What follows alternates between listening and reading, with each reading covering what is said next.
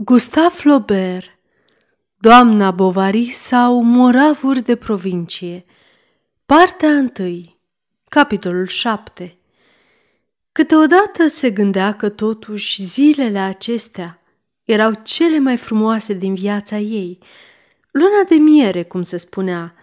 Ca să-i guste dulceața, ar fi trebuit, desigur, să fi plecat spre țările acelea cu nume răsunătoare, unde primele zile ale căsătoriei au cele mai suavele neviri. Pe pernele diligenței, adăpostită de storurile de mătase albastră, urci la pas pe drumuri prăpăstioase, ascultând cântecul surugiului, ale cărui ecouri răsună prin munți, la oaltă cu clopoței caprelor și vuietul înfundat al cascadelor. Când apune soarele, respiri, pe malul golfurilor, parfumul livezilor de lămâi. Pe seară, pe terasa vilelor, singuri, cu degetele împreunate privești cerul înstelat, făcând planuri. Îi se părea că anumite locuri de pe pământ erau menite să-ți dea fericire, așa cum o plantă ar crește numai într-un anumit teren și nu i-ar prii în altă parte. De ce oare nu putea ea să stea rezemată de balustrada balconului unei vile elvețiene sau să-și închidă tristețea într-un conac scoțian, alături de un soț îmbrăcat într-o haină de catifea neagră, cu pulpane lungi, cu botfori moi, pălărie țuguiată și manșete? Poate că ar fi dorit să destăinuiască cuiva toate acestea, dar cum să exprimi acea nespusă greutate care ți apasă inima, schimbătoare ca norii, învolburată ca vântul? Îi lipseau deci cuvintele, ocazia și îndrăzneala. Totuși, dacă Charles ar fi vrut, dacă ar fi bănuit, dacă măcar o singură dată privirea lui ar fi ghicit gândul, din inima ei s-ar fi desprins o bogăție neașteptată de sentimente, așa cum cad frunzele de pe un spalier când îl atingi. Dar pe măsură ce viața lor intimă era tot mai strânsă, simțeau o înstrăinare sufletească ce o îndepărta de el. Conversația lui Charles era searbădă, ca un trotuar, și în ea defilau toate ideile comune, în veșmântul lor de rând, fără să stârnească vreo emoție, să te facă să râzi sau să visezi. Spunea că, pe când locuia la Rouen, nu avusese niciodată curiozitatea să se ducă la teatru, să vadă actorii din Paris. Nu știa nici să înoate, nici să facă scrimă, nici să tragă cu pistolul, iar, într-o zi, nu fu în stare să explice un termen de călărie pe care îl întâlnise într-un roman. Nu cumva un bărbat trebuia dimpotrivă să știe tot, să se priceapă perfect la orice, să te inițieze în focurile pasiunii, în rafinamentul vieții, în toate tainele. Dar acesta nu învăța nimic, nu știa nimic, nu dorea nimic. O credea fericită și ea nu ierta această liniște atât de temeinic înscăunată, această seninătate greoaie și nici fericirea însăși pe care ea i-o dădea. Câteodată desena. Pentru Charles era o mare distracție să stea în picioare și să se uite la ea, aplecată pe carton, făcând ochii mici ca să-și vadă mai bine lucrarea sau rotunjind cu degetele cocoloși de miez de pâine. Când cânta la pian, cu cât îi alergau degetele mai repede, cu atât el se minuna mai tare. Bătea clapele cu îndrăzneală și parcurgea toată claviatura, de la un capăt la altul, fără întrerupere. Zgâlțit astfel, bătrânul instrument, ale cărui coarde zbârnâiau, se auzea până la capătul satului dacă fereastra era deschisă și de multe ori portărelul, trecând pe șosea, în capul gol și cu pantofi de pâslă, se oprea cu hârtiile în mână să o asculte. Aceasta este o înregistrare Cărțiaudio.eu. Această înregistrare este citită cu respectarea legislației în vigoare pentru Cărțiaudio.eu, copierea, repostarea, multiplicarea, vânzarea, închirierea și sau difuzarea publică a acestei înregistrări, fără acordul scris al Cărțiaudio.eu, constituie infracțiune și se pedepsește conform legislației în vigoare. Pentru noutăți, vă invităm să vizitați site-ul www.cărțiaudio.eu și să ne susțineți cu un like, subscribe și follow pe canalul de YouTube Cărți Audio. Îi puteți susține prin donații pe naratorii voluntari ai acestui canal. Vă mulțumim și vă dorim audiție plăcută în continuare. Pe de altă parte, Emma știa să-și ducă gospodăria. Trimitea bolnavilor socoteala vizitelor în scrisori bine tălcuite, care nu aveau aerul unor facturi. Duminica, de câte ori aveau vreun vecin la masă, găsea mijlocul de a oferi un fel de mâncare bine prezentat. Se pricepea să așeze pe frunze de vie piramide de Ron Claude, servea dulceața răsturnând borcanele într-o farfurie și chiar spunea că o să cumpere boluri pentru clătit gura după masă. Toate acestea îi aduceau lui Bovary multă considerație. Charles ajungea să-și dea mai multă importanță pentru că avea o asemenea nevastă. Arăta cu mândrie, în sală, două mici schițe de ale ei, în creion, pe care le încadrase în rame foarte late și le atârnase pe tapetul peretelui cu niște lungi șnururi verzi. Când se întorcea de la biserică, putea să fie văzut în fața porții în niște frumoși papuci brodați. Uneori se întorcea acasă târziu, la 10 sau chiar la miezul nopții. Atunci cerea de mâncare și, cum servitoarea era culcată, îl servea Emma, își scotea redingota ca să mănânce mai în voie. Înșira unul după altul pe toți cei pe care îi întâlnise, satele prin care fusese, rețetele pe care le prescrisese și, mulțumit de el, înfuleca un rest de tocană, curăța brânza de coajă, ronțăia un măr, își golea carafa, după care se ducea să se culce și începea să sfărăie, fiindcă multă vreme avusese obiceiul să se culce cu scufia de bumbac, nu știa cum să-și pună fularul ca să stea pe urechi și de aceea, dimineața, se trezea cu părul ciufulit, căzut pe față, alb tot de puful pernei, ale cărei șireturi se dezlegau în timpul nopții. Purta totdeauna niște cizme solide, care aveau deasupra labei piciorului două crețuri adânci, ce mergeau oblic spre glezne, restul caputei ridicându-se drept, întins, ca pe un picior de lemn. Zicea că-s destul de bune pentru la țară. Maică s-a aprobat zgârcenia asta căci venea să-l vadă, ca și altădată, de câte ori se întâmpla să aibă acasă vreo ceartă mai zdravănă. Și totuși, doamna Bovary, mama, părea pornită contra nurorii ei. Găsea că trăiește pe picior prea mare față de averea lor. Lemnele, zahărul și lumânările se iroseau ca la o casă mare și focul care ardea la bucătărie ar fi ajuns pentru 25 de feluri de bucate. Îi așeza rufele în dulapuri și o învăța cum să-l supravegheze pe măcelar când aducea carnea.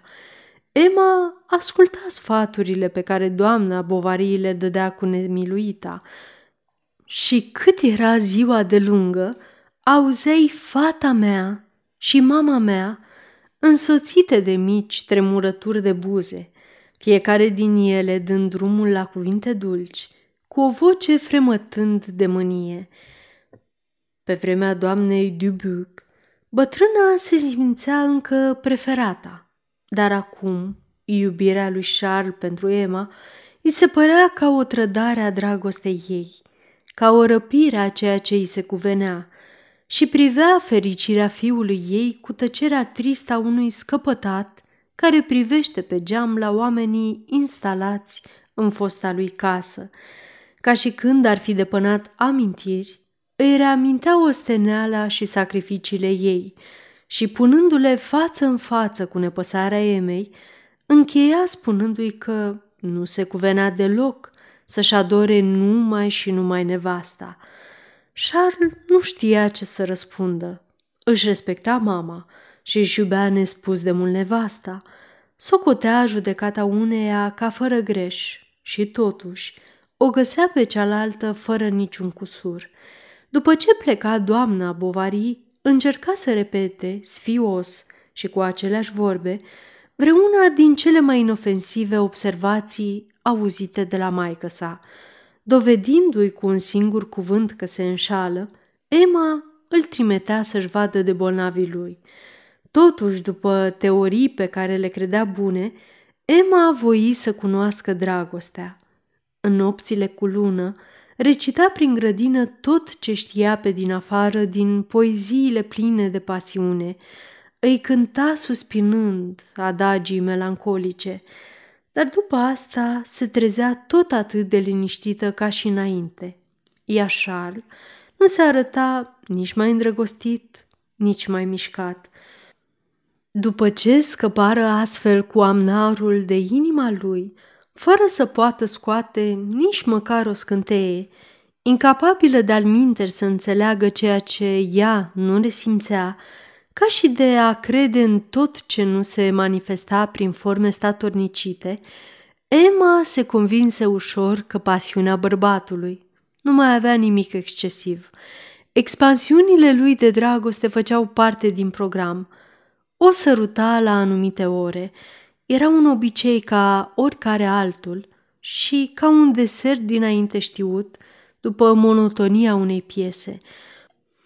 Un paznic de vânătoare, pe care domnul Bovary îl vindecase de apă la plămâni, îi dăruise doamnei o cățelușă ogar de Italia, pe care o lua cu dânsa la plimbare, când ieșea câteodată, ca să mai fie singură o clipă și să nu mai vadă înaintea ochilor veșnic aceeași grădină cu alea prăfuită. Se duse până la păduricea de faci din Baneville, lângă pavilionul părăsit din colțul zidului dinspre câmp. În șanțul împrejmuitor, printre ierburi, erau trestii lungi, cu frunzele tăioase. Mai întâi se uita de jur împrejur, să vadă dacă nu se schimbase ceva de când venise ultima dată. Regăsea în aceleași locuri digitalele, micșunelele, tufele de urzici din jurul pietroaielor, plăcile de lichen de-a lungul celor 3 ferestre, ale căror obloane mereu închise, se umpleau de putregai pe barele lor de fier ruginit. La început, gândul ei hoinărea la întâmplare, fără nicio țintă, ca și o gărița care dădea târcoale pe câmp, lătra după fluturi galbeni, vâna popândoci sau scutura macii de pe marginea unui lan de grâu. Apoi, încetul cu încetul, își aduna gândurile și, stând pe iarba pe care o scormonea cu vârful umbrelei, Emma își spunea mereu: „Doamne, de ce m-am măritat?” Se întreba dacă n-ar fi fost cu putință ca prin jocul întâmplării să întâlnească alt bărbat și căuta să-și închipuie care ar fi putut fi acele evenimente ce nu s-au întâmplat, acea altă viață, acel bărbat pe care nu-l cunoștea, fără îndoială că nu toți semănau cu al ei. Ar fi putut să fie frumos, spiritual, distins, atrăgător, așa cum erau desigur cei cu care se căsătoriseră colegele ei de la maici. Ce făceau ele acum? La oraș, în vuietul străzilor, în freamătul teatrelor și iluminațiile unui bal, duceau o viață în care inima îți crește de bucurie și simțurile se desfac ca o floare, pe când viața ei era rece, ca un pod de casă, cu lucarna spre nord, iar plictiseala, păianjen tăcut, își țesea pânza în umbra tuturor cotloanelor inimii sale. Își aducea aminte de zilele împărțirii premiilor, când urca pe stradă să-i pună coronița, cu părul împletit, cu rochița albă și pantofii de brunel, decoltați, era drăguță și când se întorcea la loc, Domnii se aplecau să-i facă complimente. Curtea era plină de calești. Își luau rămas bun prin portierele deschise. Profesorul de muzică trecea cu cutia de vioară, salutând. Ce departe erau toate acestea! Ce departe! O chemă pe Jali, o luă între picioare, îi mângâia capul lung, delicat și îi spunea: „Hai, sărută stăpâna, tu care nu știi ce-i necazul." Apoi, contemplând mutra melancolică a sprintenului animal ce căsca alene, se înduioșa și cu gândul la soarta ei îi vorbea tare, ca unui om mâhnit pe care vrei să-l mângâi.